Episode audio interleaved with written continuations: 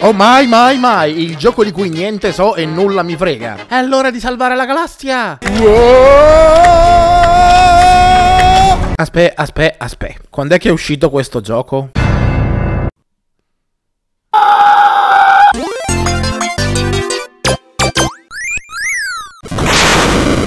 Marvel! Sì, è tardi per parlarne e io stessa in più occasioni mi sono lamentata dei danni che la scrittura alla Marvel ha fatto nei film, ma ehi, non so perché la stessa roba nei giochi funziona. Ho apprezzato Marvel Spider-Man, anche se non ho ancora giocato Miles Morales e Spider-Man 2, perché non dare il beneficio del dubbio a questi guardiani della galassia. Come ho detto, non so niente della serie, i film mi hanno rotto il cazzo dall'inizio alla fine e anche se l'ho avuto gratis, non l'ho mai giocato.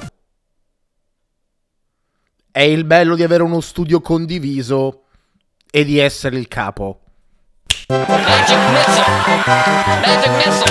La storia è che un ragazzo negli anni 80s viene rapito, non so bene il perché, da dei marziani. Finisce a fare il pirata intergalattico, fa amicizia con altri criminali, mette su una squadra e va a fare cose tipo mercenari. Casualmente si imbattono in Thanos, spietato monarca che vuole distruggere l'universo con le gemme del potere. Vincono e credo, supposizione mia, le gemme del caos vengono sparpagliate per l'universo tipo le sfere del drago. Successivamente la squadra si mette a fare bracconaggio per guadagnare due spicci, ma per sbaglio il capitano Star-Lord spara a una gemma che conteneva qualcosa di brutto che sembrano gli spazzoloni di un autolavaggio. Scappano ma vengono fermati dagli sbirri intergalattici la cui capitana, ex avventura sessuale di Star-Lord, trovano un pazzoide che parla di sette religiose e simili, la figlia della capitana, ci viene somministrata una multa di 8000 soldi spaziali, esplode la stazione di polizia e promettiamo di sistemare le cose, ma per fare i soldi che ci servono per pagare la multa, in tempo, la squadra decide di truffare una collezionista di bestie rare vendendo un membro della squadra per poi salvarlo subito dopo. Ci sgamano e scappiamo con la coda tra le gambe. Intanto il male assoluto che abbiamo liberato per sbaglio sta infettando tutto l'universo, usando come canalizzatore la figlia della capitana capitana, ovviamente, accompagnato dalla setta del vecchio incrociato prima. Questa roba fa credere a tutti che si possono far tornare in vita i morti ed essere felici. In cambio, drena di energia i malcapitati che col cervello lavato combattono per questi novelli testimoni di Geova. La roba attacca anche noi, noi riusciamo a liberarcene e aiutiamo un po' di gente. Messo su un piccolo esercito, ci buttiamo alla battaglia finale, vinciamo e salviamo la galassia. E sai, la trama non è un granché, ma è funzionale. Ho visto visto di peggio e tutto sommato serve come collante narrativo senza nessuna pretesa di insegnare roba basilare ai più piccoli, ma semplicemente intrattenendo, esattamente come i lungometraggi. E... Oh mio dio, quanto è 80 sto gioco! Poster 80s, musica 80s! Guarda, il cinno tiene una ColecoVision 80s, il taglio tattico 80s, abbigliamento 80s, il mangianastri 80s, la mamma 80s, i culi 80s! La squadra è composta da Star-Lord, cazzone e pirata spaziale di Ultima. Groot, uomo pianta ultimo della sua specie che non sa parlare se non dire io sono Groot. Rocket, un procione spaziale e sboccato in fissa con i botti. Il distruttore Drax, il tank idiota della situazione, palesemente non in grado di capire il sarcasmo e di parlare solo con concetti oggettivi. E l'assassina, ex progenie adottiva di Thanos, Gamora. Ognuno è la spalla comica di se stesso. Groot non funzionerebbe mai da solo solo e sta accoppiato con Rocket che gli fa da interprete. Drax è il meno ispirato e fa coppia con Gamora costantemente a punzecchiarsi. E noi, Star-Lord, il più inutile dei supereroi, semplicemente un pistolero con le scarpe a razzo. Guardiani della Galassia si può tradurre in una squadra composta da l'idiota, l'idiota albero, l'idiota peloso, l'idiota femmina, cappeggiati dal più idiota di tutti, che non mi spiego come fa a tenerli insieme. Ti tritano tutti a colazione se solo volessero. Un po' come i Teen Titans ma che non funzionano poi così bene. E il gioco è un simulatore di stagista laureando in psicologia che deve fare la balia a quattro adolescenti problematici in un centro di salute mentale per minori. Costantemente Star-Lord non deve fare altro che sostenere uno piuttosto che un altro durante le costanti discussioni e talvolta dare indicazioni strategiche in battaglia. Il gameplay è un linearissimo mix tra uno shooter in terza è un beat'em up. Come il gioco di Deadpool del quale abbiamo già parlato, lo shooting non è neanche male, ma le parti beat'em up sono atroci. Animazioni che si incastrano, mosse non finite e completamente inutili. Lineare nel senso che se a destra si va avanti, a sinistra c'è il segreto. E se il segreto non lo trovi immediatamente, giri un angolo e lo puoi raccogliere subito dopo. Possiamo raccogliere costumi e oggetti per potenziare il nostro personaggio e menando le mani sblocchiamo abilità. Esatto, personaggio al singolare. La formula sembra essere pensata per il multiplayer, anche couch cop, ma no, è rigorosamente single player. Guardandolo si poteva intuire che potesse essere la stessa formula dei giochi di supereroi dal 2005 in poi, una squadra di eroi dove il giocatore può switchare tra i membri e ognuno ha le sue abilità. Invece no, possiamo solo chiedere ai membri della squadra di fare piccole azioni per avanzare nelle mappe o fare combo. Le mosse però sono tutte uguali, senza fantasia o peculiarità e ci si riduce a spammarle tutta una in fila all'altra, sparare, sopravvivere, aspettare il cooldown e ripetere fino alla nausea. Sì, sopravvivere perché i combattimenti, anche affrontati a difficoltà normale, sono sbilanciatissimi. Abbiamo mosse speciali che servono a indebolire i nemici, ma non per renderli più fragili o per fargli più danno rispetto che con un altro elemento. Semplicemente li stordisci prima e quando sono storditi vanno giù come se fossero fatti di burro. Ma se non li indeboliamo, anche il più stronzo dei nemici base sembra avere la vita infinita. È un MOBA brutto single player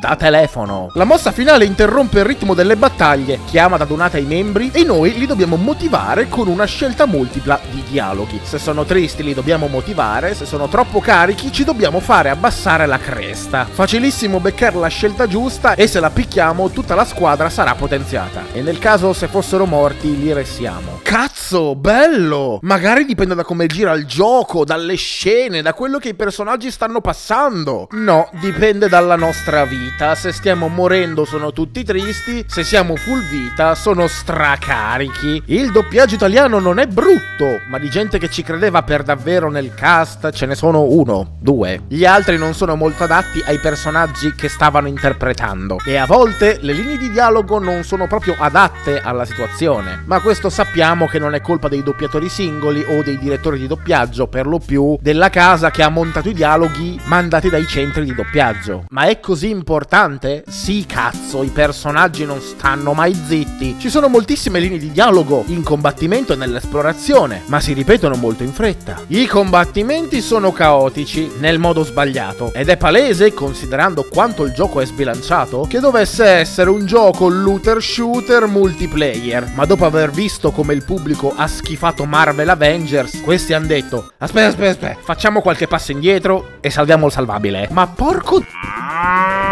Perché? Guardate che di giochi single player looter ce ne sono. Sono belli.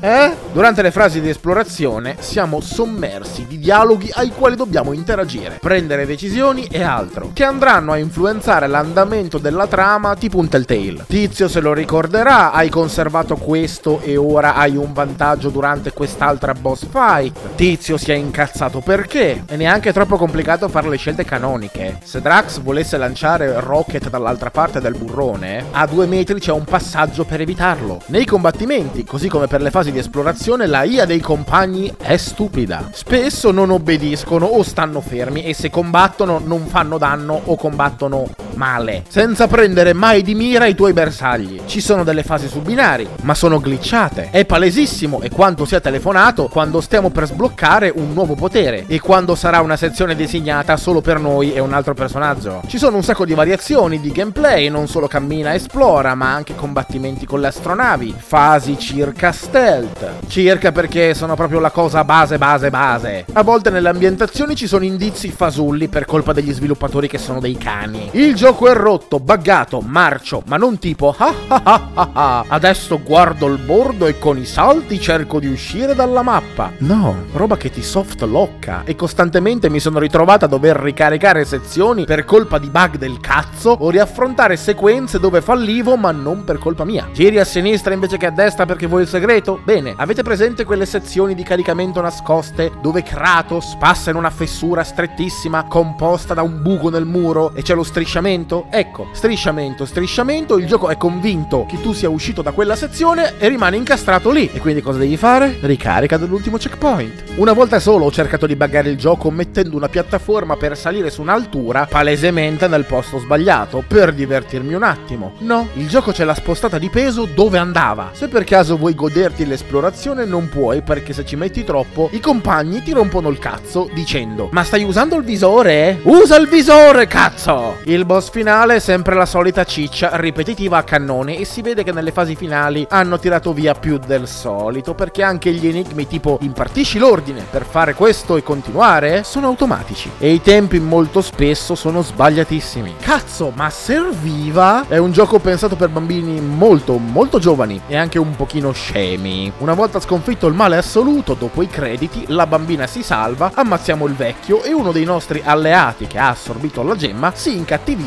tipo il divora pianeti che adesso non mi dico Mundus si chiama, non mi ricordo, sempre Marvel. Meniamo le mani, lo sfottiamo e in modo trash rispediamo il male scopettone nella gemma. E ragazzi, non avrei mai detto che il combattimento contro Freezer con The Final Countdown in sottofondo funzionasse così bene. È palesemente quello. Chi l'avrebbe mai detto che una saga americana aveva così tanto in comune con Dragon Ball? E la sapete una cosa? Sto gioco è esattamente come Suicide Squad, ma meglio perché non mi è costato 80 euro. This game get the salvage. Perché nonostante sia oggettivamente una merda, rotto, buggato, frustrante, sbagliato, vecchio, inutile, mi ha divertito. Certo, non è il gioco che mi ha cambiato la vita, ma credetemi, ho giocato molto di peggio. Ci credo che è stato accolto molto bene dal pubblico. Ha un'ottima variazione di cose da fare. Le scelte multiple sono sorprendenti, non tanto perché siano innovative, quanto perché non me le aspettavo. Aumentano la longevità. I volti e le espressioni sono convincenti il più delle volte e sapete che fare dei volti convincenti è difficile. Cazzo, anche se è palesemente etero, Gamora la amo. La tipa in insetto che vede il futuro. Quanto me la scoperei. E la regina dei mostri è etero per perché l'hanno fatta etero, ma è palesemente lesbica. Oh, please, be my wife. E la colonna sonora è composta per la maggior parte della mia musica preferita. E giocare a cazzo a un qualsiasi gioco con la mia musica preferita nelle orecchie era da tanto che non succedeva. E l'altra metà sono belle host epiche Marvel style. Mi ha fatto passare 20 orette, più o meno, come se fossero niente. Ed è questo quello che deve fare un gioco. Questo è quello che vogliamo, questo è quello che ci serve assicuratevi solo di dare una svecchiata a questi gameplay e renderli solidi. Mi ha dato del vibe alla Jedi Fallen Order. Te lo so, sembra strano, ma permettetemi una postilla, tanto sempre di spazio ogni 80 si parla. L'ho giocato, è strano ma vero, l'ho apprezzato. Sì, mi sono scordata probabilmente di metterlo nella good list di due anni fa. Non avevo aspettative, conosco relativamente poco e non sono particolarmente fan. Ma problemi e bug a parte, perché madonna se ne aveva pure Fallen Order mi ha intrattenuto e funziona abbastanza. Fallen Order non è una cozzaglia di roba copiata a caso. Si sono sbattuti poco, è vero, ma hanno copiato giusto. Se dovete copiare, copiate dai giochi giusti. Volete fare un action adventure con puzzle? Copiate Uncharted, copiate Tomb Raider. Volete fare del parkour? Copiate Mirror's Edge. Volete copiare un TPS spaziale per pargoli? Cristo, copiate Ratchet Clank per Dio, che è sta cosa? Perché tutto deve sembrare Fortnite, mo! Marvel Guardiani della Galassia è un gioco vero. Certo, rotto, buggato, marcio e vecchio, ma pur sempre un gioco vero.